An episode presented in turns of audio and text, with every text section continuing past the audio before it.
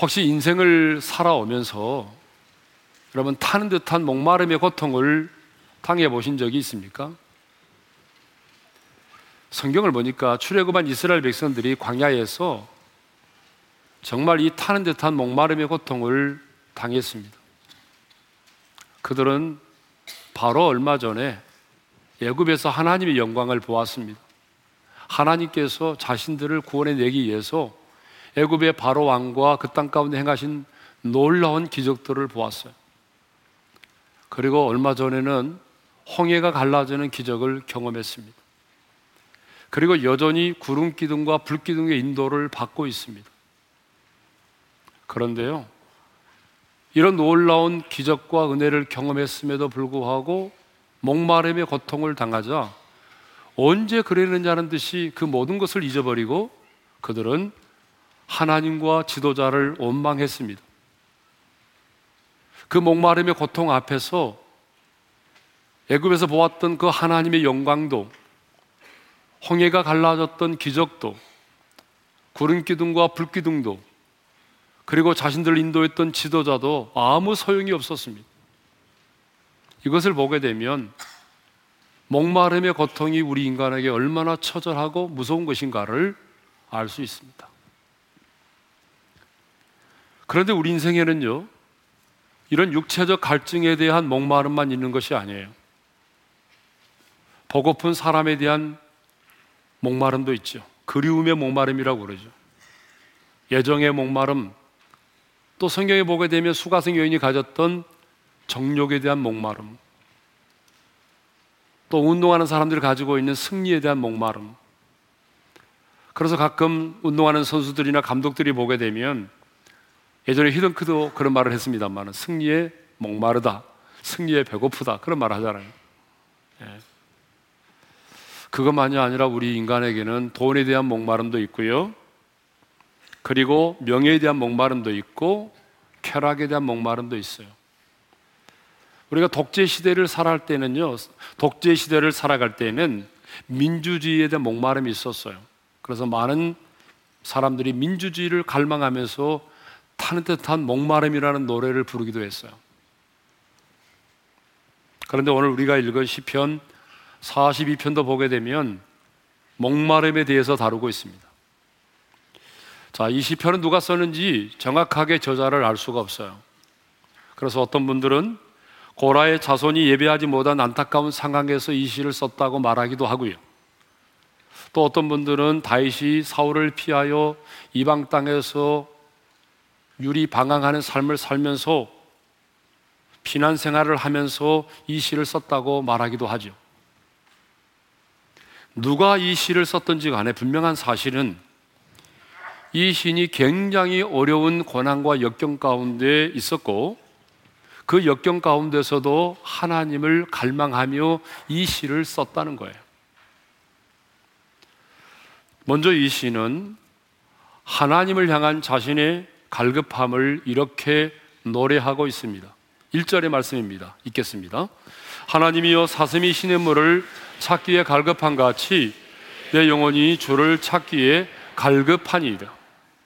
지금 시인은 하나님을 향한 자신의 갈급함을 목마른 사슴이 시냇물을 찾기에 갈급함으로 비유하고 있습니다. 그러면 왜 하나님을 향한 자신의 그 갈급함을 목마른 사슴으로 비유했을까요? 그것은 동물 중에 사슴이 가장 갈증을 많이 느끼는 동물이기 때문입니다. 사슴은 열이 많고 다혈질적인 동물이기 때문에 자주 물을 마셔줘야 됩니다. 사슴은요, 풀을 먹지 않고도 일주일 이상 견딜 수 있다고 해요.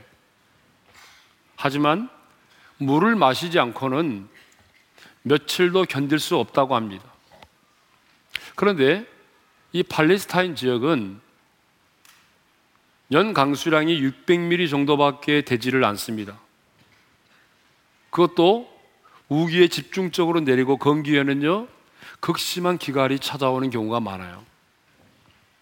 그러므로 건기 때가 되면은 이 목마른 사슴들이 시냇물을 찾기 위해서 이골짝 저골짝을 찾아 헤맵니다. 그러니까 목마른 사슴이 시냇 물을 찾는다는 것은요. 단순히 목마름을 해결하는 정도가 아니고요. 그 목마른 사슴에게는 생존의 문제가 걸려 있는 겁니다. 죽느냐 사느냐의 문제가 걸려 있어요.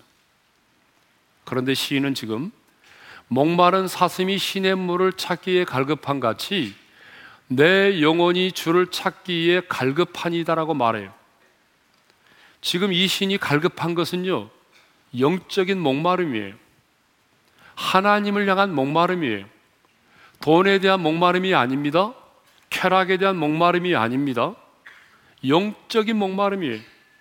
그래서 내 영혼이 주를 찾기에 갈급하니다라고 말해요. 그러면 여기 갈급함이다라고 하는 말의 의미는 뭘까요? 이 갈급함이라는 단어가 히브리어로 아라그인데 이 아라그라고 하는 단어의 뜻이 찾아보니까요. 고대하다, 부르짖다, 헐떡이다 그런 뜻을 가지고 있어요.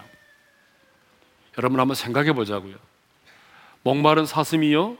살아남기 위해서 헐떡거리면서 울부짖으면서 이골짝 저골짝의 시냇물을 찾아 나서는 모습을 한번 생각해 보세요. 여러분 상상이 됩니까? 그런데 시인은 지금 자신의 영혼이 그렇게 하나님을 찾고 있다라고 말하고 있습니다. 목마른 사슴이 시냇 물을 찾지 못하면 죽을 수밖에 없는 것처럼 지금 이 시인은 내 영혼이 주님을 만나지 못하면 아니 주님께서 내게 은혜를 베풀어 주시지 않으면 나는 도저히 살아갈 수 없다는 거예요. 나는 죽을 수밖에 없다는 거예요. 이 심정으로 헐떡거리면서 울부짖으면서 지금 하나님을 찾고 있습니다. 그렇다면 오늘 우리에게는 이런 영적인 목마름이 있습니까? 세상의 것을 갖지 못하고 세상의 것들을 누리지 못하는 것에 대한 목마름이 아니라 하나님을 향한 영적인 목마름이 있습니까? 주님께서 나를 만나주지 않으면 주님께서 지금 우리 가정에 은혜를 베풀어 주시지 않으면 죽을 수밖에 없다고 하는 이 간절한 목마름. 그래서 내 영혼이 목마른 사슴처럼 헐떡거리며 울부짖으면서 주님을 찾고 있습니까? 그런데 안타깝게도 이 목마름이 우리에게 없다는 거예요. 아니, 신앙생활을 오래 하다 보니까 점점 점점 이 영적인 목마름이 우리 가운데서 사라져 가고 있다는 거죠. 예전에는 있었는데, 개척교회 할 때는 있었는데, 어느 날부턴가 기도의 간절함이 사라지고 예배의 자리에서 멀어져 가고 있다는 거죠. 그렇습니다. 지금 우리의 문제는 돈이 아니에요. 지금 우리의 문제는 당장의 직장을 갖고 취직하는 게 아니에요. 건강이 아니에요. 지금 우리의 문제는 비즈니스도 아니에요. 우리와 우리 다음 세대의 문제는 하나님에 대한 영적인 목마름, 그 갈급함이 없다는 거예요. 애플의 창시자인 미국의 스티브 잡스가 그 스탠포드 대학 졸업식에서 특별 강사로 초청을 받아서 연설을 했는데요. 그 연설 마지막에 이런 유명한 말을 남겼습니다. Stay hungry. Stay foolish. 이런 말을 했어요. 이 말은 무슨 말이냐면 성공적인 인생을 살려면 배고픈 곳에 머물러 있어야 한다는 거예요. 안주하지 말고 계속해서 갈망해야 된다는 거예요. 그렇습니다, 여러분. 비전에 목마르고 배고픈 자가 끊임없이 도전하는 삶을 삽니다. 여러분, 인류 역사를 보십시오. 어떤 사람들이 역사에 길이 남을 업적을 남겼던가요? 어떤 사람들이 선한 영향력 있는 삶을 살던가요? 항상 배고프고 목이 말랐던 사람들이에요. 사실 배부른 사람, 쉽게 출세한 사람들, 재벌의 자녀로 태어나서 부와 명예를 안고 살아가는 사람들 중에는 그런 사람이 별로 없습니다. 지금 우리나라에서도 사회적 문제가 되고 있는 여러분 한 재벌의 모습을 보십시오. 저는 그분들을 보면서 분노하기보다는 참 불쌍하다는 생각이 너무 많이 들었어요. 많은 사람들은 막 분노를 하더라고요. 근데 저는 분노하기보다는 아, 참 불쌍하다. 그런 생각이 많이 들었어요. 재벌의 자녀로 태어나지 않았다면, 어릴 때부터 배고픔을 날았고, 가난한 자들의 눈물을 보고 자랐다면, 이렇게까지 되지는 않았을 텐데. 여러분, 그러지 않습니까? 네?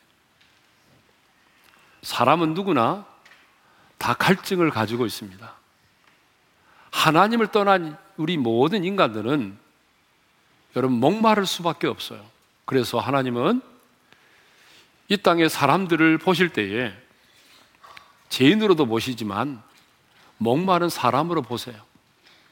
그래서 이사야 55장 1절에 보게 되면 하나님께서 이렇게 말씀하시잖아요.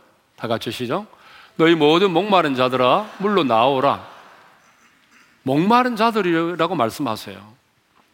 하나님을 떠난 인생은 한 사람도 예 없이 다 영적으로 목을 말, 목이 마를 수밖에 없거든요. 지금 어떤 사람은 돈에 목말라 하고요. 어떤 사람은 세상의 쾌락에 목말라 하고 있고요. 어떤 사람은 명예에 목말라 하고 있습니다. 그런데 여러분, 물질을 가졌다고 해서 그 목마름이 사라지던가요? 여러분, 어느 정도의 물질을 가져야 그 물질에 대한 목마름이 사라지던가요? 어느 정도의 세상의 지위와 인기와 명예를 가져야 목마름이 사라지던가요? 여러분 명문대학을 나오니까 목마름이 사라지던가요? 좋은 환경에 살다 보니까 목마름이 사라지던가요? 아니죠. 파스칼이라는 유명한 사상가가 이런 말을 했습니다. 모든 사람의 마음 속에는 하나님이 만드신 공간이 있다는 거예요. 이것은 어떤 것으로도 채워질 수 없고 오직 예수 그리스도를 통해서만이 채워질 수 있다고 했습니다. 여러분 이 말에 동의하십니까? 그렇습니다. 네. 왜 그럴까요? 그러면 여러분 왜 그렇게 가져도 많은 것을 누려도 만족하지 못하고 목마를까요? 그 이유는 간단합니다. 우리 인간은 하나님의 형상대로 지음받은 존재이기 때문입니다. 우리 인간은 짐승이 아니에요, 여러분. 짐승은 배부르면 만족하잖아요? 그런데 우리 인간은 짐승이 아니란 말이에요. 하나님이 형상대로 지음받은 존재예요. 다른 말로 말하면 영혼을 가진 영적인 존재란 말이에요. 그렇기 때문에 이 세상에 아무리 많은 것을 누리고 살고 좋은 환경 가운데 살아도 여러분 영적인 만족이 이루어지지 않으면 내 영혼이 채워지지 않으면 행복해질 수 없습니다. 영혼의 목마름이 해결되지 않으면 누구도 만족할 수가 없습니다. 그런데 지금 우리 시대의 문제는 뭐냐면 하나님에 대한 영적인 목마름, 갈급함이 없다는 거예요. 그런데 주님은 이렇게 말씀하십니다. 줄이고 목마른 자들, 목마른 자들에게 하나님이 너무나 많은 것들을 약속하셨거든요. 주님은 산상수훈에서 이렇게 말씀하셨습니다. 마태복음 5장 6절입니다. 시작. 의에 줄이고 목마른 자는 복이 있나니 그들이 배부를 것이며 여러분 누가 배부름을 얻는다고 말씀합니까? 의에 줄이고 목마른 자들 하나님의 의에 대해서 줄이고 목마른 자들이 배부름을 얻는다는, 거, 얻는다는 거죠. 배부름을 얻는다는 것은 뭔지 아세요? 영적인 만족을 누린다는 거예요. 그러니까 줄인 자가 배부름을 얻는 거예요. 시편 107편 9절도 보게 되면 이런 약속이 있습니다. 있겠습니다. 시작. 사모하는 영혼에게 만족을 주시며 줄인 영혼에게 좋은 곳으로 채워 주심이로다. 여러분 하나님은 인격적인 분이잖아요. 그래서 누구에게 누구의 영혼을 만족케 하십니까? 사모하는 영혼 그리고 줄인 영혼을 채워 주신단 말이에요. 예? 그리고 이사야 41장 17절에 보게 되면 주님은 목마른 자의 기도에 응답하시고 그리고 그 목마른 자들을 버리지 않겠다고 약속하셨어요. 읽겠습니다. 다 같이요. 물이 없어서 갈증으로 그들의 혀가 마를 때에 나 여호와가 응답하겠고 나 이스라엘의 하나님이 그들을 버리지 아니할 것이라. 아멘. 하나님은 오늘 또 줄이고 목마른 자들을 찾으십니다. 하나님은요, 오늘 또 똑똑한 사람을 찾는 게 아니에요. 하나님이 찾으시는 사람은 목마른 사슴이 신의 물을 찾기에 갈급함 같이 여러분 그 목마름을 가지고 하나님을 찾는 사람을 찾으십니다. 그리고 그들의 기도에 응답하시고 그들의 목마름을 채워 주십니다. 저는 우리 오륜의 모든 지체들이 하나님 앞에서 똑똑한 사람들이 아니라 하나님 앞에서 목마른 사슴처럼 하나님을 찾는 갈급한 심령들이 되기를 주님의 이름으로 축원합니다. 자신을 목마른 사슴으로 비유했던 시인은 이제 하나님을 신의 물로 비유하고 있습니다. 왜 시인은 하나님을 신의 물로 비유를 하고 있을까요? 그것은 우리 하나님이요. 생수의 근원이 되시는 분이시기 때문에 그렇습니다. 우리 하나님 어떤 분이시라고요? 생수의 근원이 되시는 분. 그래서 에레미야서를 보게 되면 하나님은 그 범죄한 이스라엘 백성들을 책망하시면서 그 범죄한 이스라엘 백성들을 책망하시면서 그들이 생수의 근원이 되는 나를 버렸다라고 말씀합니다. 읽겠습니다. 다 같이요. 내 백성이 두 가지 악을 행하였나니 곧 그들이 생수의 근원이 되는 나를 버린 것과 스스로 웅덩이를 판 것인데 여러분 이것을 보게 되면 우리 인간은 사실 가진 것이 없기 때문에 목마른 것이 아니라 생수의 근원이 되신 하나님을 버렸기 때문에 목마른 겁니다. 성경을 보게 되면 우리 예수님이 십자가에서 목마름의 고통을 당하셨죠. 요한복음 19장 28절인데요. 읽겠습니다. 시작. 그 위에 예수께서 모든 일이 이미 이루어진 줄 아시고 성경을 응하게 하려 하사 이르시되 내가 목마르다 하시니 아, 우리 주님이 십자가에서 목마름의 고통을 당하셨습니다. 여러분, 왜 우리 주님이 십자가에서 이 목마름의 고통을 당하셨을까요? 두 가지 이유 때문입니다. 두 가지 이유 때문인데 첫 번째 이유는 우리가 지옥에서 받아야 할 형벌이 목마름의 고통이기 때문에 그렇습니다. 여러분, 목마름의 고통은 지옥에서 우리가 받아야 할 모든 형벌을 대표하는 상징적인 거예요. 그래서 누가복음 16장을 보게 되면요. 부자와 거지 나사라의 비유에서 한 부자가 부자가 음부의 고통 중에 떨어졌어요. 다시 말하면 지옥에 떨어졌는데 그 부자가 지옥의 참상을 우리에게 이렇게 소개하고 있어요. 다 같이 읽겠습니다. 시작. 나사로를 보내어 그 손가락 끝에 물을 찍어 내 혀를 서늘하게 하소서 내가 이 불꽃 가운데서 괴로워하나이다. 여러분 얼마나 괴로웠으면 이렇게 표현했겠어요. 두 번째 이유는 예수님이 예수님의 목마름이 예수님이 목마름의 고통을 당하신 또 하나 이유는 당신을 믿고 따르는 자들에게 목마르지 않는 생수를 주시기 위해서입니다. 그래서 요한복음 4장을 보게 되면 우리 예수님은 그 목마른 수가성 여인에게 목마르지 않은 생수를 주시겠다고 약속하십니다. 말씀하시죠. 읽겠습니다. 시작. 내가 주는 물을 마시는 자는 영원히 목마르지 아니하리니 내가 주는 물은 그 속에서 영생하도록 솟아나는 샘물이 되리라. 그렇다면 여러분, 주님이 여인에게 약속하신 이 목마르지 않은 생수는 뭘까요? 예수님은 요한복음 7장에서 이 생수에 관해서 이렇게 말씀하십니다. 읽겠습니다. 다 같이요. 누구든지 목마르거든 내게로 와서 마시라. 나를 믿는 자는 성경의 이름과 같이 그 배에서 생수의 강이 흘러나오리라. 주님은 목마르지 않은 생수를 말씀하시면서 우리 눈에 보이는 우리가 마시는 물을 말씀하지 않았어요. 그러면 주님이 말씀하신 이 생수, 우리 속에서 솟아나는 샘물인 이 생수는 뭘까요? 주님은 곧바로 그 다음 구절에서 이렇게 말씀하십니다. 읽겠습니다. 다 같이요. 이는 그를 믿는 자들이 받을 성령을 가리켜 말씀하신 것이라. 여러분, 예수님의 말씀을 종합해 보면 예수님께서 말씀하신 이 생수는요, 우리가 마시는 그런 물이 아니에요. 그런 물이 아니고 바로 우리 안에 내주에 계시는 성령님이에요. 성령님의 역사로 바로 우리가 생수를 마시는 것 같은 놀라운 일들이 일어난다는 것입니다. 그렇습니다. 성령의 충만을 받으면요. 인생의 목마름이 해결됩니다. 성령이 임하시면 에스겔 골짜기에 마른 뼈들이 살아나는 것처럼 여러분 죽은 영혼들이 소생케 됩니다. 성령이 임하시면 잠자는 영혼들이 깨어나고요. 여러분 성령이 임하셔서 우리가 그 생수를 마시게 되면 우리 영혼이 독수리처럼 날아오르기 시작하는 거예요. 여러분 성령의 생수를 마시게 되면 가진 것이 없는데도 너무 기쁘고 여전히 문제 가운데 있음에도 불구하고 우리 안에 세상에 막 줄 수 없는 평강이 임하는 거예요. 여러분 이것이 뭡니까? 생수를 마시는 거예요. 그러므로 우리는 목마른 사슴이 신의 물을 찾기에 갈급한 같이 하나님에 대한 목마름을 가져야 합니다.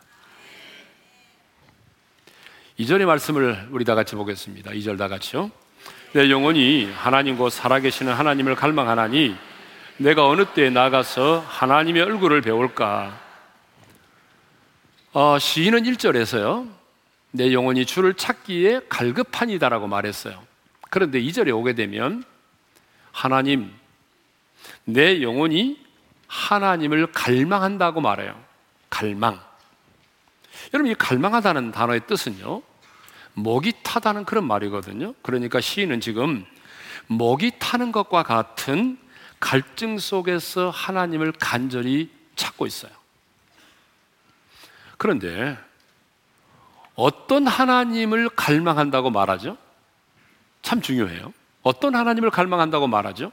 2절 상반절을 읽겠습니다. 다 같이요. 내 영혼이 하나님, 곧 살아계시는 하나님을 갈망하나니. 어떤 하나님을 갈망해요? 살아계시는 하나님을 갈망합니다. 이 시인은 지금요, 과거에 역사하셨던 그 하나님이 아니고요, 죽은 하나님이 아니라 지금 살아서 역사하고 계시는 그 살아계시는 하나님을 갈망합니다. 그런데 더 중요한 말씀이 나옵니다.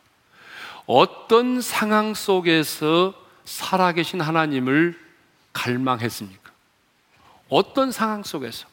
3절의 말씀을 읽습니다. 시작. 사람들이 종일 내게 하는 말이 내 하나님이 어디 있느냐 하오니 내 눈물이 주야로 내 음식이 되었도다. 어떤 상황이죠? 내 하나님이 어디 있느냐? 시인은 지금 자신을 둘러싸고 있는 사람들로부터 내 하나님이 어디 있느냐? 라는 비난과 조롱을 받고 있습니다. 주변에 믿음 없는 사람들과 하나님을 모르는 사람들이 자꾸 따라다니면서 하는 말이 네가 하나님을 잘 믿는다고 하더니 왜 이런 신세가 되었니? 도대체 내 하나님이 어디에 있느냐? 아, 네가 하나님의 사람이라고 말하면서도 성전에 올라가서 예배도 못 드리고 지금 강가로 산으로 이리저리 피하여 다니 도망 다니는 주제에 무슨 하나님이 계신다고 하느냐? 이렇게 조롱을 받고 있었습니다. 이렇게 하나님을 모독하고 조롱하는 말을 듣고 나니까 그 마음이 어땠을까요? 마음이 너무 상했어요. 마음이 너무너무 아팠어요. 그래서 내 눈물이 주야에 내 음식이 되었더라고 말하잖아요. 그죠? 예, 읽겠습니다. 다 같이요. 내 눈물이 주야로 내 음식이 되었듯. 여러분, 하나님을 모르는 사람들은요, 자신들의 눈에 보이는 것만을 가지고 판단합니다. 그렇죠? 자, 하나님의 사람의 누리는 그 말로는 표현할 수 없는 고난과 역경을 당하면서 그 고난 속에서 우리의 모난 부분들이 하나님의 손길에 의해서 다듬어지기도 합니다. 그렇죠? 뿐만 아니라 그 고난과 역경 때문에 힘들기는 하지만 그래도 하나님께로 더 가까이 나아갑니다. 그리고 그 고난과 역경 속에서 세상 사람들이 알지 못하는 하나님의 위로를 받기도 하고 하나님이 주시는 평안을 누리며 살기도 합니다.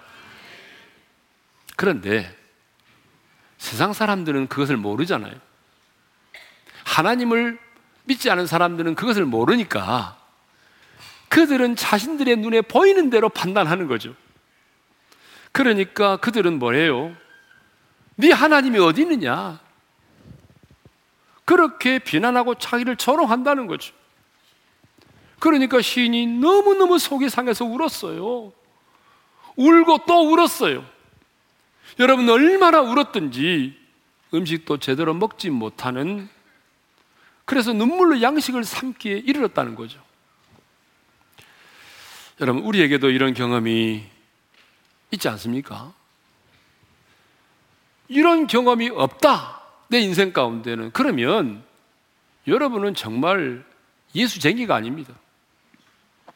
여러분 주변에 있는 사람들이 내가 예수 믿는 사람인지 잘 모르는 거예요, 지금. 정말, 정말 예수쟁이로 사는 사람은요, 이런 일이 참 많죠.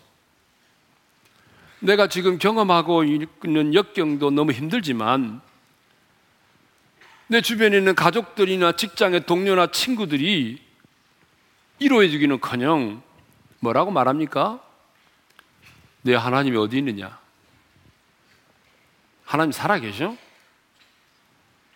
내가 너를 보니 하나님 안 살아계시네?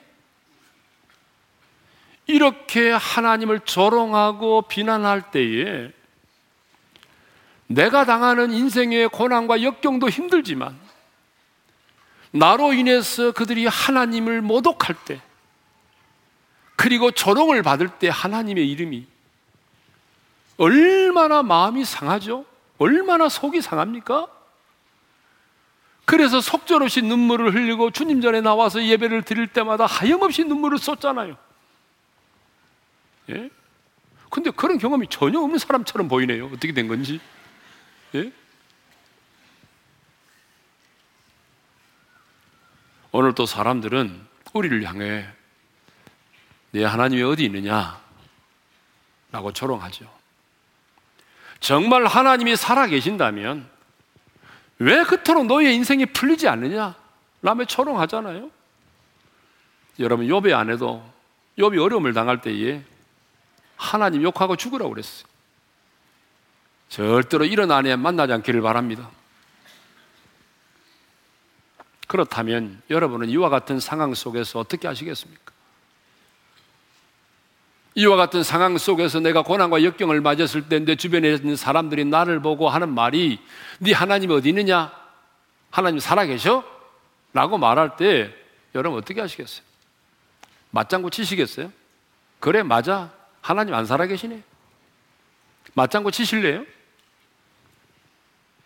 그런데 이 시인은 도리어 하나님을 갈망했습니다 그래서 이렇게 고백합니다 내 영혼이 살아계신 하나님을 갈망하나니 내 영혼이 살아계신 하나님을 갈망하나니 내 영혼이 살아계신 하나님을 갈망하나니 아무리 사람들이 내가 처한 상황을 바라보면서 정말 하나님이 살아계시느냐? 네 하나님이 어디 있느냐? 라고 조롱하고 비난해도 내가 믿는 하나님은 살아 역사하시는 하나님이시라는 거예요. 내가 비록 고난과 역경 가운데 있고 사람들이 내가 처해 있는 상황을 바라보면서 네 하나님이 어디 있느냐? 네가 믿는 하나님 정말 살아계시냐? 라고 비난하고 조롱해도 이 시는 고백합니다. 내 영혼이 살아계신 하나님을 갈망합니다. 내가 믿는 하나님은 살아계신 하나님이라는 거예요. 더 나아가서 그 하나님을 갈망했습니다. 사람들은요, 자신이 처한 상황을 따라서 하나님을 판단하지요. 내 형편이 좋아지고 문제가 해결되면 이렇게 말합니다. 하나님이 살아계신 것 같아. 그러다가도 갑자기 기도가 응답이 안 되고 문제가 해결되지 않고 상황이 더 꼬이기 시작하면 뭐라고 말합니까? 정말 하나님이 살아계실까? 하나님의 존재를 부정하거나 의심하기 시작합니다. 그런데 시인은 그렇지 않았습니다. 주변의 사람들이 안타까워할 정도로 그런 고통과 어려움을 당했지만 아니 내 주변에 하나님을 모르는 사람들이 내 하나님이 어디 있느냐라고 비난하고 조롱했지만 그는 변함없이 하나님은 살아계신 하나님이시라고 고백합니다. 그리고 나는 내 영혼은 그 살아계신 하나님을 갈망한다고 말합니다. 그러면 이 신이 말하는 하나님을 향한 그 갈급함과 그 갈망은 뭘까요? 이 신이 고난과 역경 속에서도 아니 사람들의 비난과 조롱 속에서도 가졌던 그 영혼의 갈급함과 갈망은 뭘까요? 그것은 하나님의 전에 나아가 하나님의 얼굴을 뵙는 것이었습니다. 2절의 말씀을 읽겠습니다. 다 같이요. 내 영혼이 하나님과 살아계신 하나님을 갈망하나니 내가 어느 때에 나가서 하나님의 얼굴을 배울까? 따라서 합시다. 내가 어느 때에 나가서 하나님의 얼굴을 배울까? 여러분 나아가서 하나님의 얼굴을 배우는다고 하는 것은요. 이것은 성전에 올라가서 하나님을 예배하는 것을 말합니다.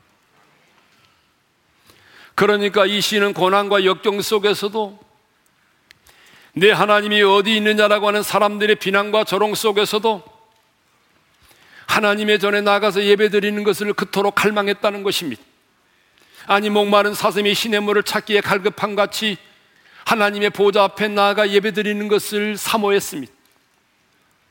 이 시인이 살아계신 하나님을 향하여 가졌던 그 갈급함과 갈망은 바로 예배였습니다.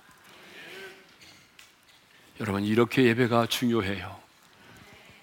그러면 왜 시인은 이렇게 하나님의 전에 나아가서 하나님께 예배 드리는 것을 그토록 갈망하고 사모했을까요? 예배란 하나님의 생수를 마시는 것이기 때문입니다. 예배란 하나님의 보좌로부터 흘러나오는 생수를 마시는 것이기 때문입니다. 그래서 우리 예수님도 목마른 여인이 그런 물을 내게 주사 목마르지도 않게 하시고 또 여기 물을 기르러 오지 않게 해달라고 요청했을 때에 물을 주시는 것이 아니라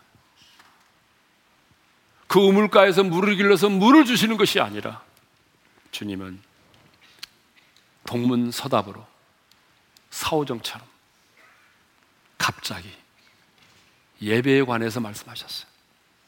읽겠습니다. 다 같이요. 하나님은 영이시니 예배하는 자가 영과 진리로 예배할지니라. 여러분, 왜 예수님은 목마른 여인이 물을 달라고 할 때, 목마르지 않은 생수를 달라고 할 때에 주님은 물을 주지 않으시고 갑자기 예배에 대해서 말씀하셨을까요? 그것은 예배란 하나님의 보좌로부터 나오는 생수를 마시는 것이기 때문입니다. 여러분 그 생수가 무엇인지는 제가 방금 전에 말씀드렸기 때문에 다시 설명하지 않겠습니다. 그럼 목마르십니까? 인생은 목마를 수밖에 없습니다. 어떤 목마름을 가지고 계십니까? 여러분 말로는 표현할 수 없는 고난과 역경을 당하셨습니까? 아니 주변의 사람들로부터 내 하나님이 어디 있느냐라고 하는 그런 조롱을 받고 계십니까? 그렇다면 주저하지 마시고 하나님의 보좌 앞으로 나오시기를 바랍니다. 목마른 사슴처럼 하나님을 갈망하십시오. 그 은혜의 보좌 앞에 나와 하나님의 얼굴을 구하십시오. 그러면 하나님의 보좌로부터 흘러나오는 목마르지 않은 생수를 마시게 될 것입니다. 하나님을 예배하는 그 시간 성령 하나님께서 그토록 사모하는 마음으로 예배를 드리는 자들에게 성령의 충만한 기름 부음을 허락해 주실 것입니다. 성령께서 우리 가운데 임하시게 되면 우리의 영혼이 새 힘을 얻게 될 것입니다. 저는 우리 오륜의 성도들이 목마른 사슴이 시냇물을 찾아 갈급함 같이 그런 갈급함과 사모하는 마음으로 하나님의 전에 나와 그렇게 하나님의 얼굴을 구하며 예배할 수 있기를 원합니다. 그래서 예배하는 시간 시간마다 하나님의 보좌로부터 흘러나오는 생수를 마심으로 우리의 영혼이 소생케 되기를 원합니다. 주신 말씀 마음에 새기면서 목마른 사슴 시냇물을 찾아 헤매듯이 찬양합니다. 목마른 사슴 시내 물을 찾아 헤매이듯이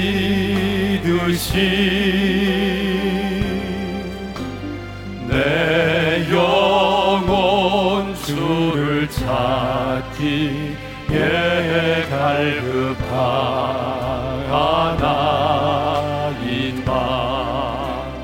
주님만이. 주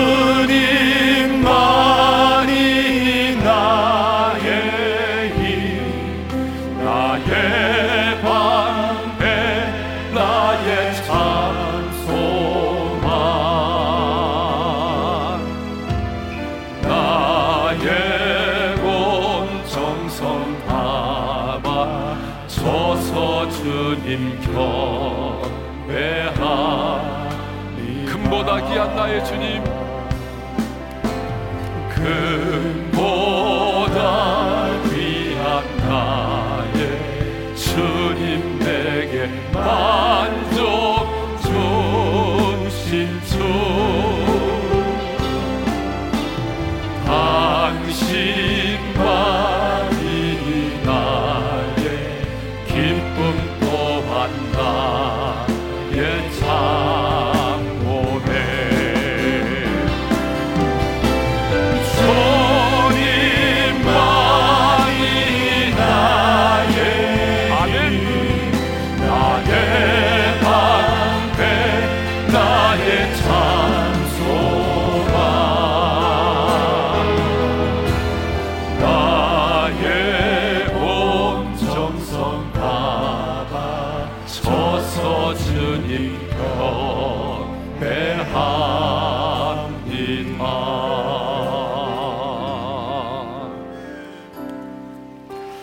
한번 눈을 감고 주신 말씀 마음에 새기면서 기도합시다.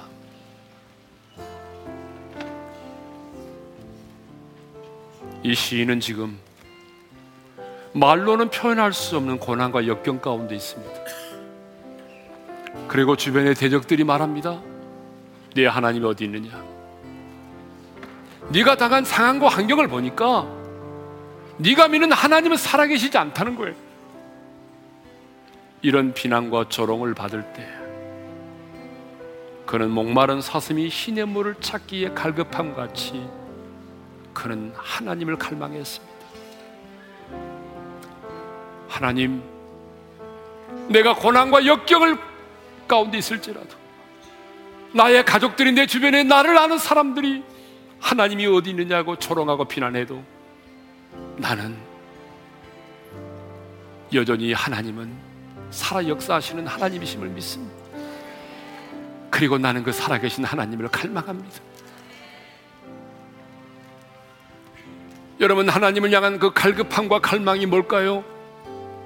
그것은 바로 하나님의 전에 나와 하나님을 예배하는 것입니다. 하나님에 대한 갈망과 갈급함은 예배로 표현되는 것입니다.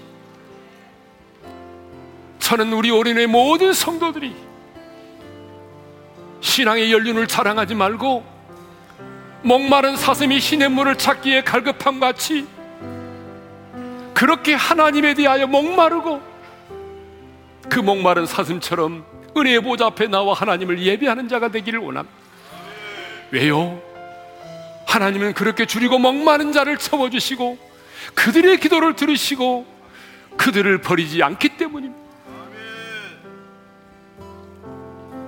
오늘 이 시간 다 같이 목마른 사슴이 헐떡이며 불부짖으며 시냇물을 찾듯이 하나님 나는 주님의 은혜가 아니면 살아갈 수가 없습니다. 주여 나의 나의 나와 내 가족들이 영적인 목마름을 갖게 하여 주옵소서. 하나님에 대하여 목마름을 갖게 하여 주셔서 그 목마름을 가지고 우리의 보좌 앞에 나와 예배를 드림으로 예배하는 시간 시간마다 하나님의 보좌로부터 흘러나오는 생수를 마시게 도와주십시오.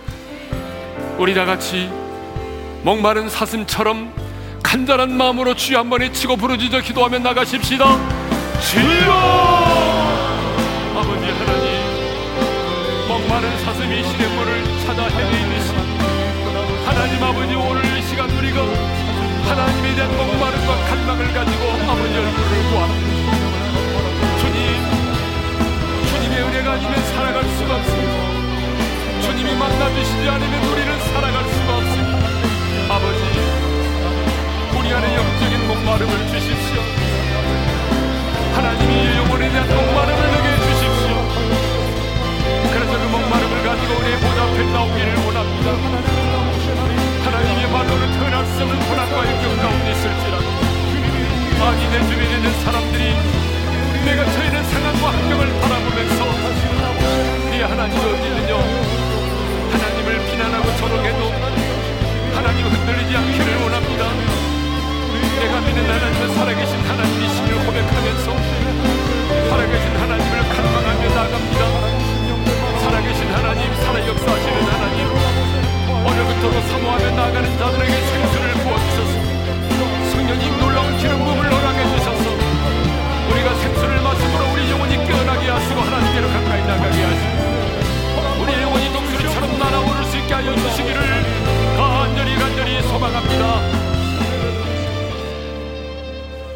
하나님 아버지 말로는 표현할 수 없는 고난과 역경 가운데 빠져 있습니다.